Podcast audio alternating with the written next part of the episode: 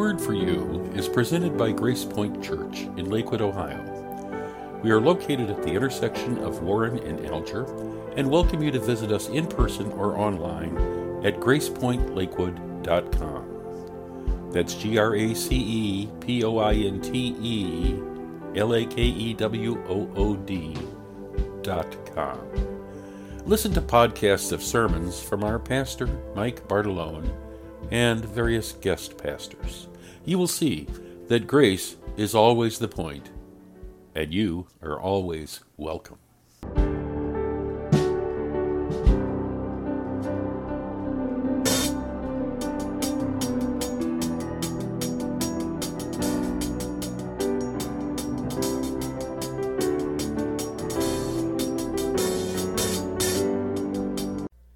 I'd like to talk to you about your life today.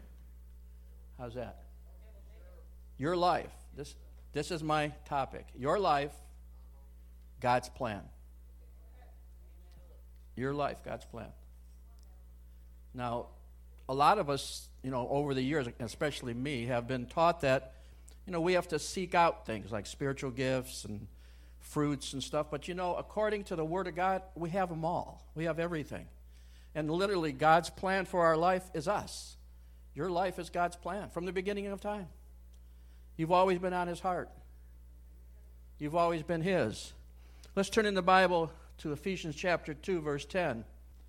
Ephesians 2:10 it says for we are his workmanship. Workmanship. Amen? Created created in Christ Jesus for good works which God prepared beforehand, even before we knew it, even before we understood it, that we should walk in them. Now, in the New Living Translation, it says, For we are his masterpiece. I like that translation. We are his masterpiece. With all the same stuff that goes with it. We are his, another, another translation I just read says, We are his work of art. You know? We are his work of art. We are his canvas that he paints on. Amen. We are God's design, created by our union with Christ for good things to come, for a life of goodness. We talked about that. We sang about that this morning. Goodness in the land of the we're the living. Amen. For just as surely as mankind was included in the death and the resurrection of Christ, so are we included in the ascension of Christ. In the ascension of Christ. When we become secure in the knowledge of our true identity of Christ, it becomes easier and easier to serve in love for others around us. It's easy. That's why there's many books out there now that's called effortless. Effortless to serve, effortless to love. One of my newest books that I'm reading is called Effortless Provision from the throne of God. Effortless. I say, can you say effortless? I don't know about you, but I love a Christianity that's effortless. Amen. That's already finished and done, and I just get to enjoy it. I get a whole lifetime to discover it. And I can't get enough of it. Amen. Let's go to Philippians chapter 2, verse 7. It says, well, let's start. I'm going to start in verse uh, 5. It says, Let this mind be in you, which also is in Christ Jesus we have the mind of Christ. Verse 6 says, Who being in the form of God did not consider it robbery to be equal with God, but made himself of no reputation, Jesus, taking the form of a bondservant and coming in the likeness of men. That was Jesus. He came in the likeness of who we are. And it describes, that, that verse really describes for us the incarnation an act in which God humbled himself and took the form of a servant. I mean, know God was hidden in Christ. And the whole time he was here on the earth. So was the Holy Spirit. They were all together. So God himself became a servant to mankind, yet he was not reduced in person or dignity. He became the man without ceasing to be God in any way. He was still always God. But he was able to become like man to show us that we are supernatural beings. We are incredible creatures of God. He wasn't that embarrassed to be a man, and we shouldn't be embarrassed to be who we are, man or woman. Doesn't matter. Amen? And the ascension is the glorification of Christ and of the man in Christ. It is the act which God honors Christ and in so doing restores man, us, to the place and position of glory. We're, we we share in his glory. When we know who we are in Christ, we share in his glory that he intended for us, even as the Bible says in many instances, before the foundation of the world. That's just, you know, that's why I, can, I believe that all of us in this room are living older than Methuselah. Because the poor guy only lived 969 years old. And we're way beyond that if we came if we were here before the foundation of the world. And that's what the Bible says. You know, we may not feel that old because we're supernaturally supernaturally charged by the Holy Spirit. Amen. And when we die, we don't die, we just transition. There's no death, there's just transition. The only thing that dies is the earth suit. And we leave it behind. You know, we just let it stay here. Put it in a, you know, coffin, throw it in the ground. And let it do what it's got to do until it's time to go. For us to, if, it, if we have to have it get it back, God will know how to get it back. Amen? See, the ascension is the truth in which man is elevated again to the place of union with God. Just as God became man without ceasing to be God, so man has been united with God without ceasing to be man. How you like that one? You want me to repeat it? Just as God became man without ceasing to be God, so man has been united with God without ceasing to be man. See, union with God does not consume man, but rather it releases man to be who truly was created to be. And that's what we get in Christ. We get an image and a likeness of God that we couldn't have any other way. See, we remain distinctly human in our union with God.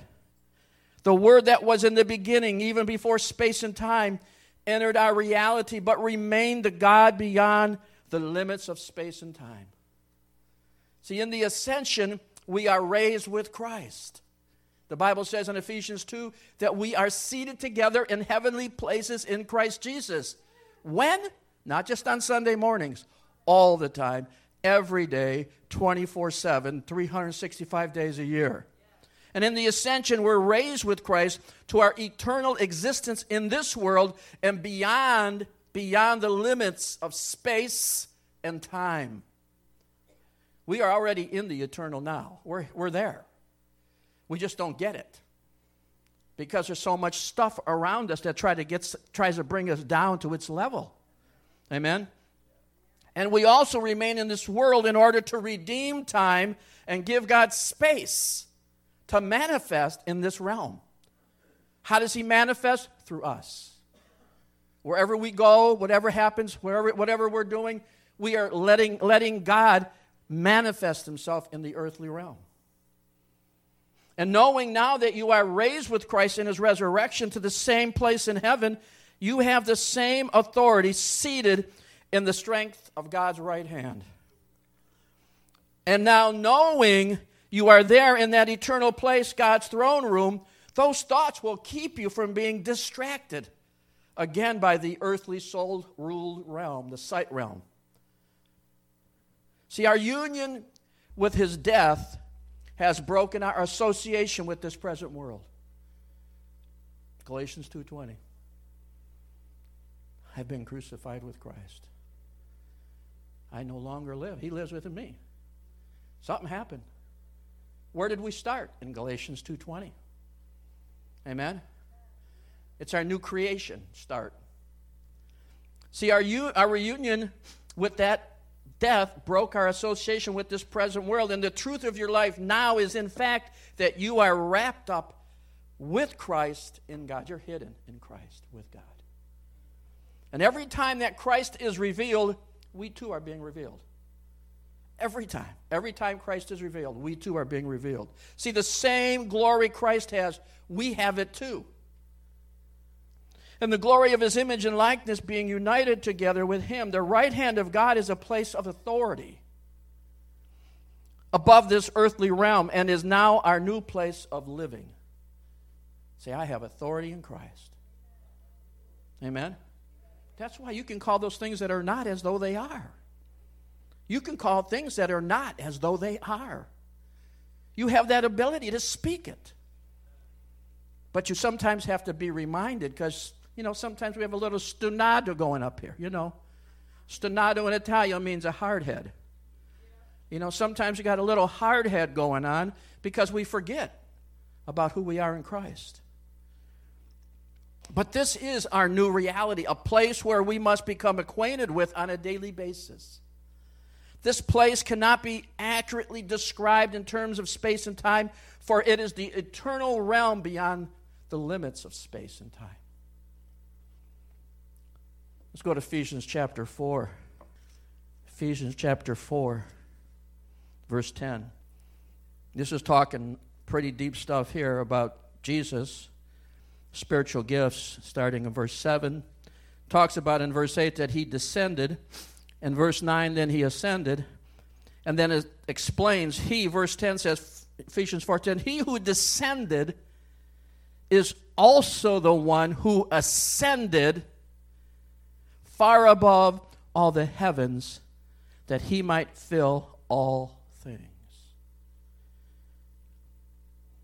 So if we died with him, amen, and we were buried with him, and when we, he rose, we rose, that means we also ascend with him to a place on the right hand of God in spiritual authority over all space and time. Are you with me? See, our created time and space has been invaded by the Creator Himself because He fills both creation and the realm beyond creation. See, the eternal realm that I'm speaking of today is not far from any one of us. It's right here. It's, it's around us, it's in us, it's with us all the time. We're in eternity now. You know what stops us from believing that? This thing between our two ears. You know, our default mindset that keeps wants to go back to the old man. But we can't think that way. For the limits of space and time are all around us, but in Him, as it says in the book of Acts, in Him we live and move and have our being. In Him we live and move and have our being. Amen? Again, where is the throne room? Where is the heavenly place? Wherever Christ, and then where is Christ? In us. Amen? For Christ is the place and the moment where God and man encounter each other face to face. Every time, you can look it up. The bread, every time we take that bread, it's the bread of his presence. It means face to face. Face to face. Without division, without separation, without confusion.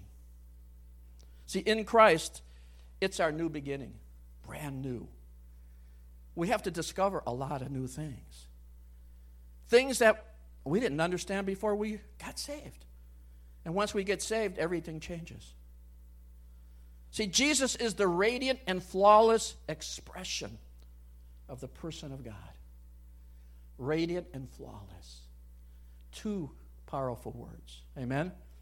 And he makes the glory, the intent of God visible and exemplifies the character and every attribute of God in human form.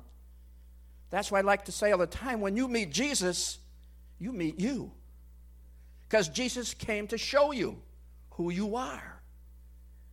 Everything that Jesus got, you get. Because he's living in you.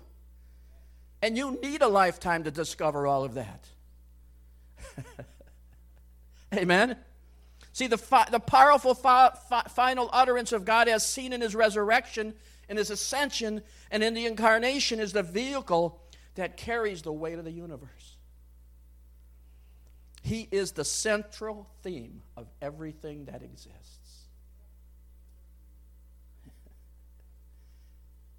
we don't need American history.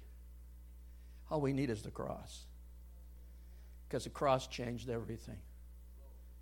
See, the content of his message celebrates the fact that God took it upon himself to successfully cleanse and acquit mankind. All of mankind's been acquitted already, but a lot of them just haven't said, whosoever yet. I want some. I'll take that. It's mine.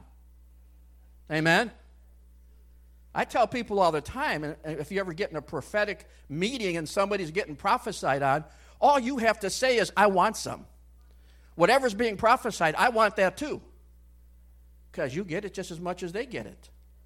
Because you have Christ inside of you. Amen? And so the content of his message celebrates the fact that God took it upon himself to successfully cleanse and equip, mankind, equip, acquit mankind. And Jesus is now where? Where's he sitting? At the right hand of the Father. Seated in the boundless measures of his majesty. And he occupies the highest seat of authority in which our righteousness is represented. If you really looked up in the Greek and studied the word righteousness in the New Testament, it means innocence. When you are given the gift, Romans 5 says that we've been given a gift of righteousness in Christ. That gift is to give a gift to bring back to you the knowledge of your innocence. You're innocent. Totally by the power of God. Amen. See, there is nothing in God's reference to man that reminds him of sin, for he has completely and finally dealt with it in Christ. All their sins have been forgiven, past, present, and future. Put your, try to wrap your mind around some of that. Yeah? Man, I just tell you, I got to always fight some crazy voice inside of me that says, that ain't true. And I says, well, yes, it is. You need to get away from me, whoever you are. I don't even recognize you as whoever. Everybody else rec- rec- recognizes you as. Because according to 1 John 3 8 and Hebrews 2 14, you were defeated on the cross. Now, if the world wants to acknowledge them, go ahead, have fun with them. But I don't, I'm not giving you no place here. Not in my mind not in my spirit, not in my soul, okay? See, we are now defined by Christ. Christ defines us. And in him, all things find their meaning. See, the summary and conclusion of man's identity and worth is found in Christ. Where's my identity? It's in him.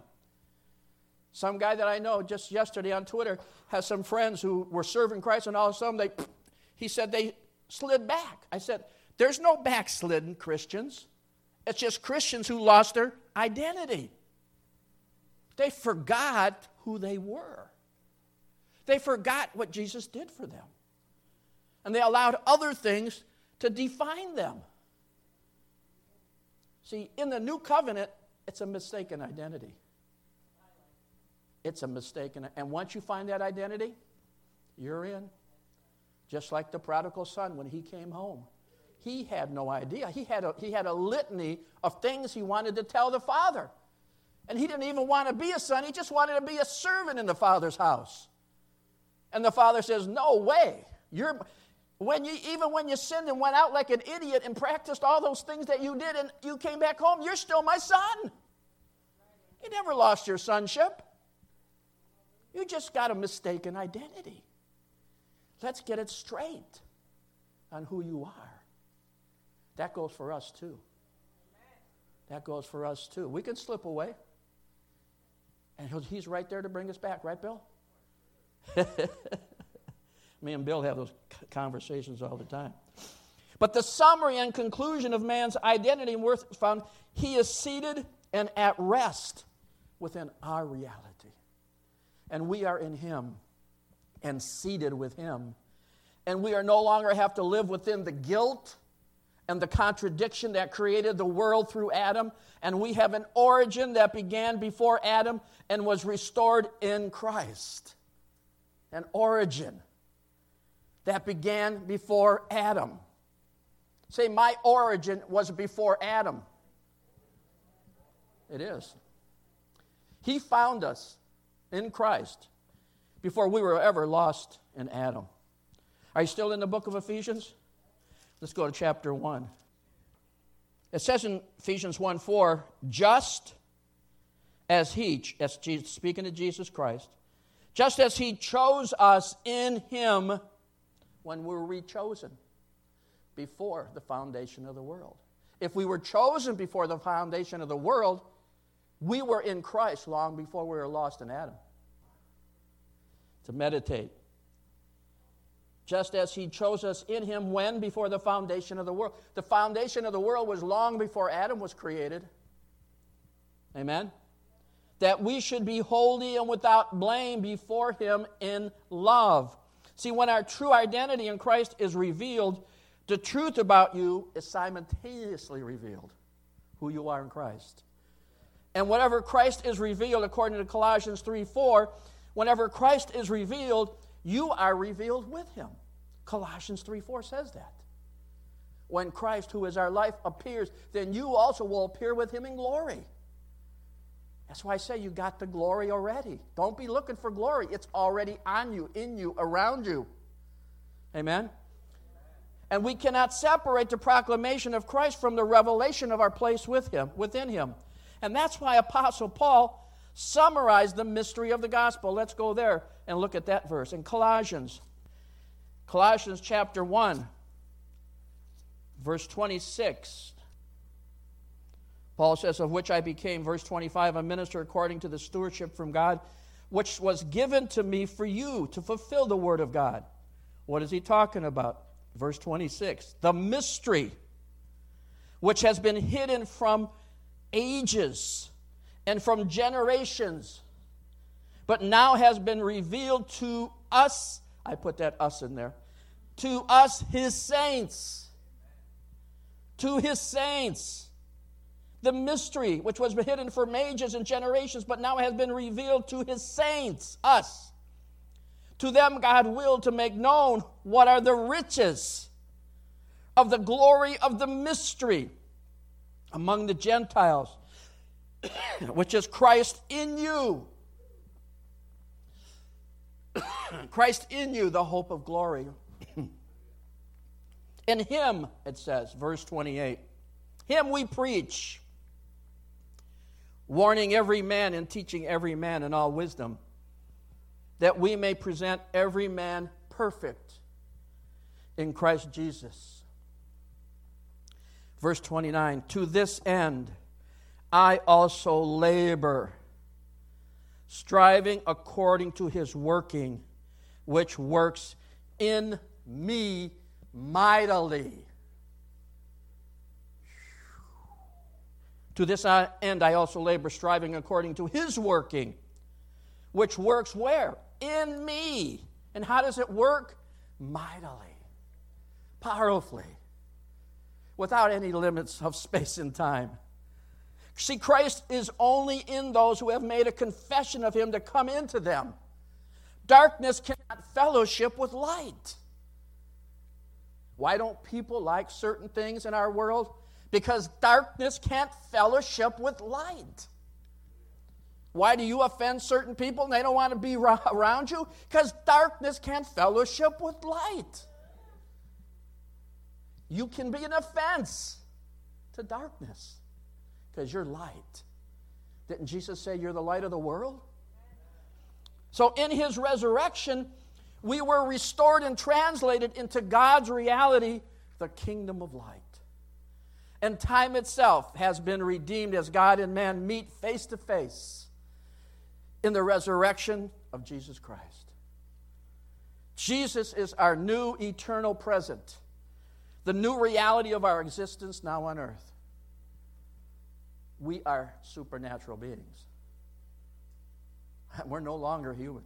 I know that's tough for some of us to get to. We're human in some sense, but in most sense, in the spiritual sense, we're supernatural. We're eternal and we're never going to die. Your spirit's never going to die. It'll just, it'll just slip out of the suit and move right on into the new, new, new environment that's all around us. And not only were we united with God in his death and resurrection, but we were raised with him in heavenly places. I read that to you. I quoted that to you, but let's go look at it so we have it together. Let's go back to Ephesians chapter 2, verses 6 and 7.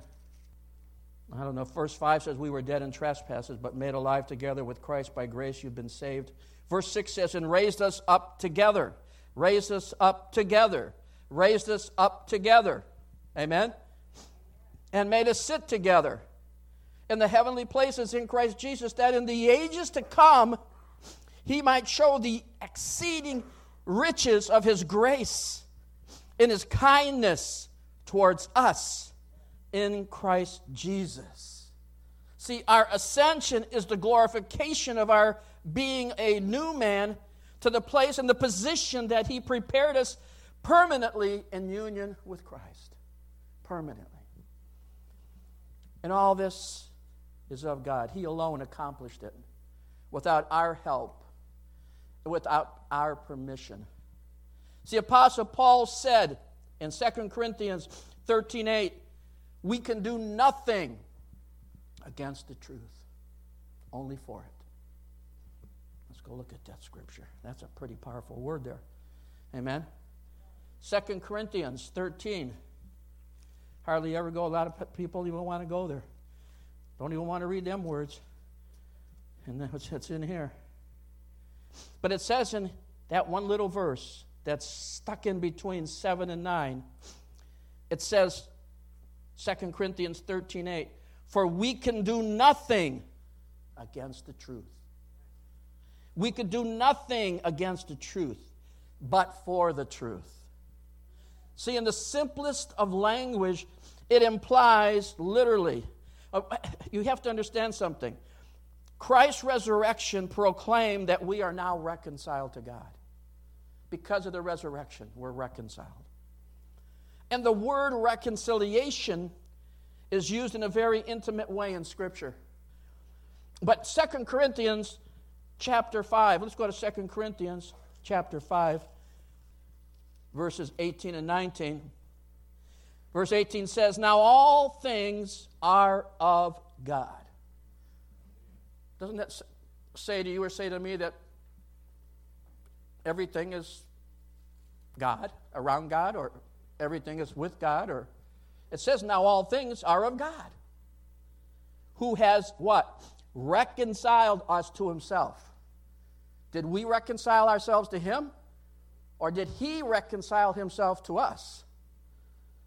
Through Jesus Christ, and has given us the ministry of reconciliation. So I think it begs to understand what this reconciliation is all about. Amen?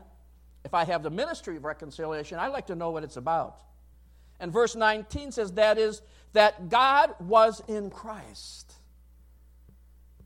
That God was in Christ. I could shake your world right now, but I'm not going to go there with that thought. Reconciling the world to himself. Not just a select few of people who say yes to Jesus.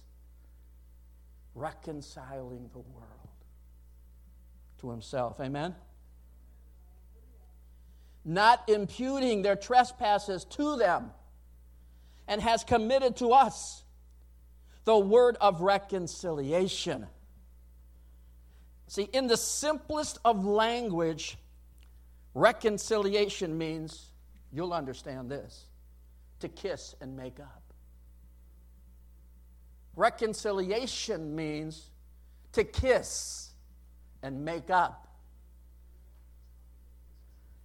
sloppy wet kiss like that love, reckless love. But reconciliation is proclaiming that God gave us, that God gave us a divine kiss, and that He was in Christ reconciling the world to us, and in Christ becoming flesh, becoming man, God embraced our humanity, He kissed our being. See it in a different light. See, there's no, dis, no distant any, distance any longer between God and man because of the death and the resurrection of Jesus. And reconciliation means an intimate kiss, and this kiss was not a temporary event. And so, what is our proper response to God when He kisses us? Kiss Him back. Amen. If God's going to give me a divine kiss, what am I going to do? Say to God, I don't want no kiss. I don't want your kiss, you know? No, my, my response is kiss back because you are already initiated, initiated by a God kiss. That's what the word reconciliation means. So, reconciliation is a complete fact as far as we are concerned because we accepted his invitation to be reconciled, but it's also a continual act for those who yet need to accept Christ. How many know there's a lot of people in the world that need God's kiss? Amen? And it comes in the person of Jesus Christ, who died for them on the cross, was resurrected again, and then ascended. Amen? And so, does it matter what we believe, Pastor Mike? Does it really matter what, what we believe? You better betcha it matters what you believe. Faith releases the benefit of, benefit of truth. Faith releases the benefit of truth. See, it's possible to continue to live in ignorance and miss out on the enjoyment of what God has done for us. There's a lot of people missing it. There's a lot of people in this world that are missing this. In fact, there's a lot of Christians that are missing it because they're stuck in law. They're stuck in doo doo. Yeah, doo doo. How many know what doo doo is? It's what people walk around the neighborhood in blue bags with. You know, pick it up after they follow their dog somewhere. You know, it's called doo doo. You know. I'd rather have the it is done, it is finished. Amen? And live in the rest of effortless provision and effortless, effortless love and effortless grace. And live at rest. Amen? Because it is possible to continue living by our own strength and effort and ignoring the place of rest He prepared. Let's go to Romans chapter 1 verse 17. It says, For it, in it, for in it, what's in it? That's verse, if you go up to the next verse, I'm not ashamed of the gospel of Christ, for it is the power of God to salvation for everyone who what? Every, does belief matter? For everyone who what? Who believes. You got to believe. For the Jew first and also for the Gentile, the Greek. For in it the righteousness of God is revealed from faith to faith. As it is written, the just shall live by faith. Amen? And it's from whose faith? God's faith. That's the key. Not our faith. God gives us the faith when He gives us Jesus. When you get, the, when you get Jesus in your heart, He gives you the faith to imitate Him because in your own humanity, in your own personal life, you can't do it. If you're trying to get somebody to have faith in God without being born again, you got problems. You're going to have a fight on your hand, and it ain't going to be pretty. And you're going to come out not smelling good. Because here's how this translation reads literally it says, The secret of the gospel is this God did it right in Christ. The righteousness of God means that what happened in Christ happened to us. That's why when I read about Jesus in the Bible, I get excited. You can ask my wife. Sometimes I'll be sitting in the house moving like crazy. And she says, Oh, he's got some more of that Jesus stuff going on. See, his faith, his faith, God's faith, ignites me, makes me different. It compels me to love those I don't really like to love. Amen? Compels me to love my neighbor who is, you know, tough. To love.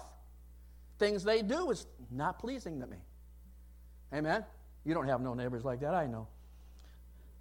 But he's convinced about our mankind and now persuades us to believe what he knows to be true about us. See, the prophets wrote in advance about this life of righteousness, which would be based on faith and not on personal performance. We don't live on personal performance anymore. We just need one performer. His name is Jesus. Amen? You see, it's God's faith that ignites our faith. And that's why Apostle Paul could say, could say in Galatians, let's go to Galatians 2.20. I know you know that one by heart, but let's just read it together. Galatians 2.20, what he says, I have been crucified with Christ. It is no longer I who live, Amen?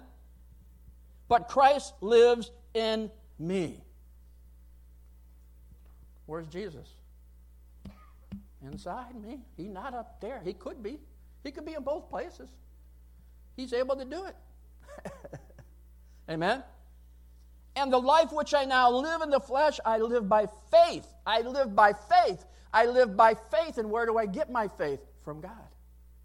He ignites my faith. But He has to come in and ignite it and give me His. Amen? And the Son of God, who loved me and gave Himself for me. Amen? Faith is not something we generate ourselves. The faith of God is contained within the declaration of the gospel. The gospel is good news. Amen? We can receive it or reject it, but we can never invalidate it or replace it with our own persuasions, our own thoughts, our own, li- our own thinking. We can't do it. And when we understand the reality of what God has done for us, and with man in Christ Jesus, we are in Christ Jesus, it does not remove the need for faith, but greatly, greatly intensifies it. Because the Bible says without faith, it's impossible to please God. But where does that faith come from? Him. He gives it to us. Man, I tell you, He never lets us down. He never gives us anything that we don't need. Amen? And we have it all. And when we see the reality of God's opinion of us and how that contrasts with the reality of our experience in this life, it creates a confrontation that demands that we make a choice. We're going to love Jesus, serve Him, or are we just going to stay in this mess out there and keep believing the lies about ourselves? You know, many people believe the lies about them because of how they were raised, or how people shaped, shaped their lives as they were growing up, or how the professor said who they were when they were in college and what they should be doing. You know how many lives are being ruined today by voices that speak lies? When there's a total different voice available to us in Christ? Amen? Do we want to live in God's reality or do we want to continue in the chaos and in the deception of our own opinions? Let's go to the book of James. James chapter 1, verse 21. Verse 19. I'm just going up real quick. You don't have to go there, John.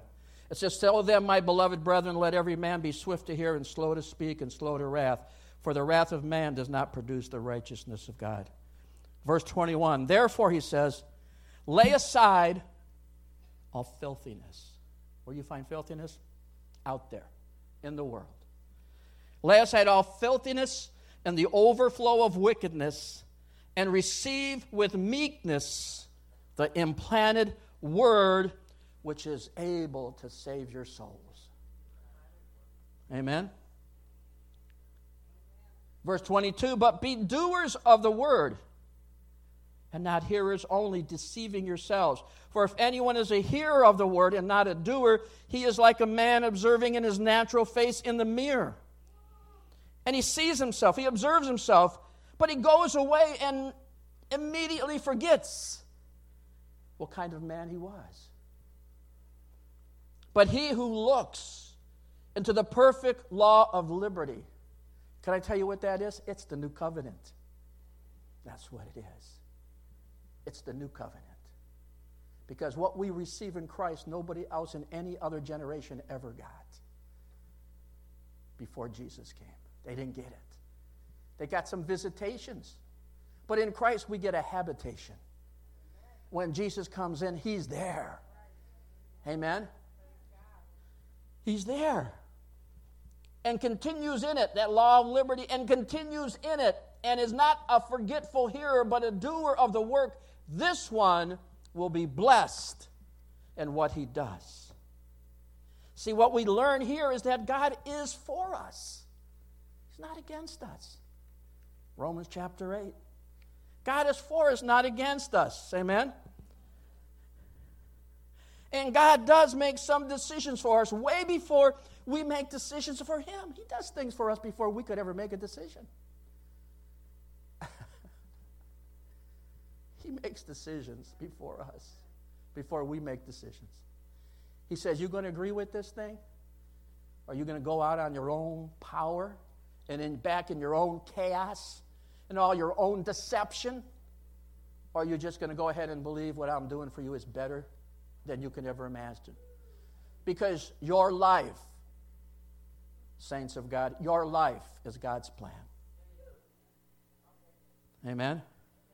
See, God chose us and dis- demonstrated his choice in Christ beyond doubt. See, God in Christ's decision is to be one with you and to be reconciled to you. What do you get when you get reconciled? You get a divine kiss. And he's just asking you, Will you kiss me back? To make his companion for life and eternity. It was God's choice to destroy our guilt, to destroy our shame and the debt of sin and sickness and disease, and to unite us in the resurrection of Christ and to raise us up together with Him and seat us together with Him in heavenly places. Based on all the above choices He made for us. And this is for you to understand. It's just a short list. I'm giving you a short list. I mean, how can we do anything but make a decision for Him when we realize His decision for us? God's election for us was demonstrated in the decisive action He took in Christ Jesus for us. His decision was to give Himself to us, to lavish His love upon us. And in becoming man, He made known that His will and purpose is to be with us, united with us, as one in us. And it's on this basis of these decisions that we're able to make a decision for Him. It increases our ability to say, I want more. I want to go deeper. I want more revelation. I want more understanding. Open my eyes, Lord. I want to see more. Amen? And all the stories and prophecies served only as shadows.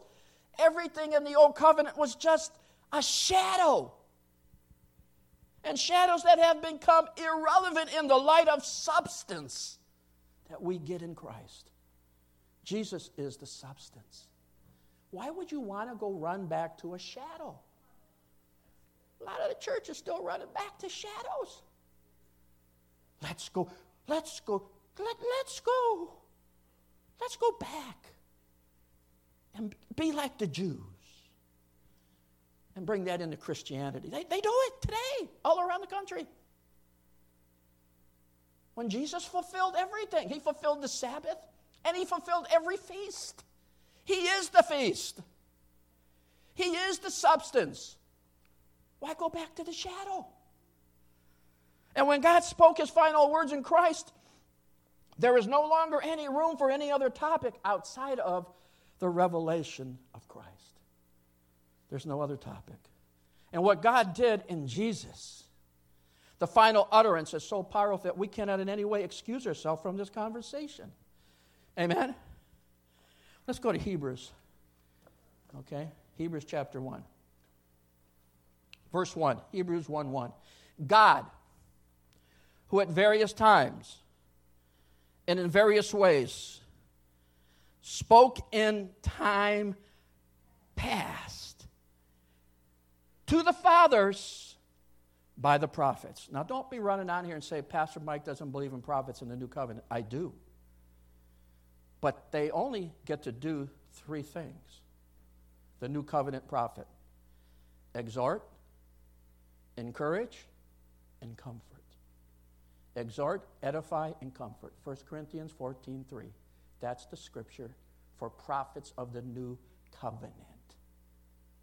All the other stuff, is a shadow. Here's the substance. How many of Hebrews is New Covenant? Amen? He spoke in times past to our fathers by the prophets. Has in these last days, now, last days doesn't mean end of time, it means the end of the old covenant.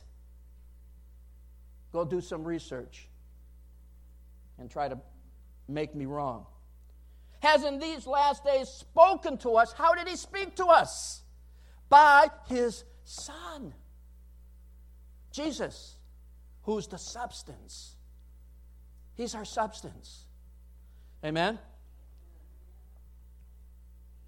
Whom he has appointed God's appointed Jesus heir of all things, through whom also he made the worlds, who being the brightness of his glory and the express image of his person, and upholding all things by the word of his power, when he had by himself purged our sins, sat down at the right hand of the majesty on high, having become so much better than the angels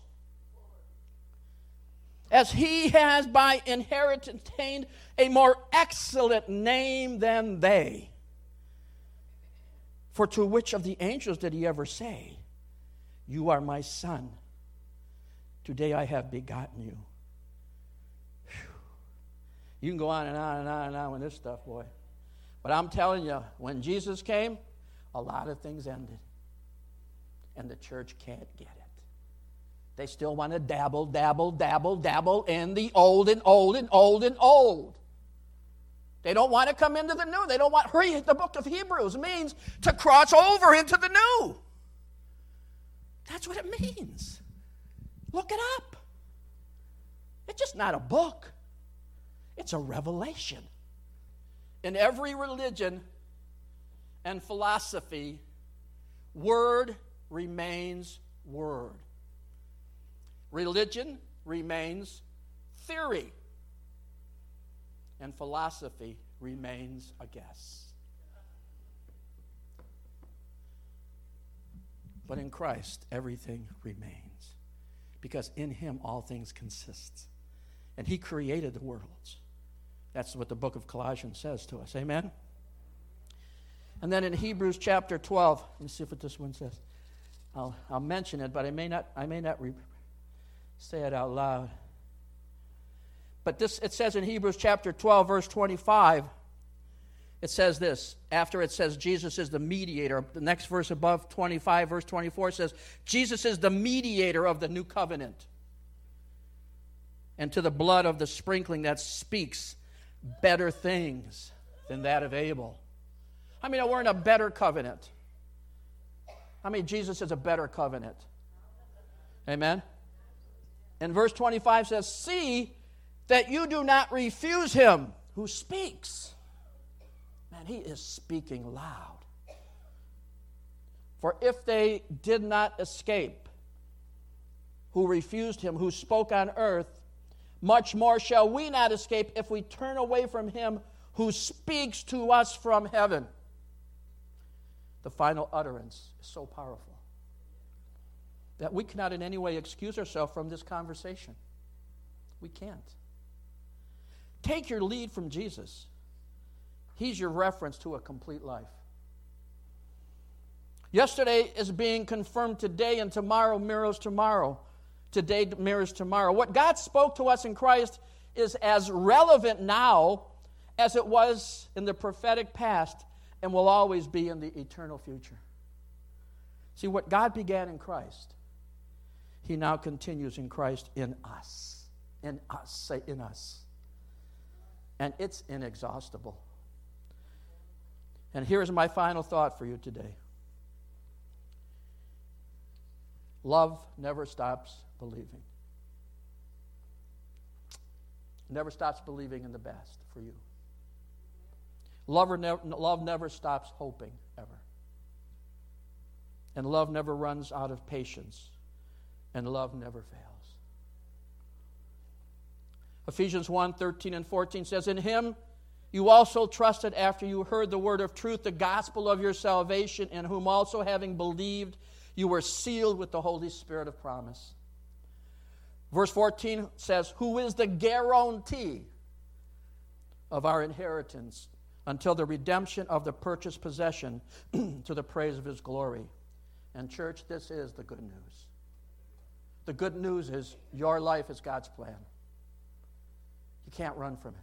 He's only going to come after you anyway. Because He chose you. John 15, 16 says, He chose you long before you chose Him. And He's going to make a lot of decisions for you long before you'll make decisions for Him. But He won't stop because He wants a everlasting, eternal relationship with you, face to face, face to face. How close does he want to get? Face to face. Face to face. The good news of the reality of what God did for us and what Jesus did on behalf, he redeemed all of ours original design.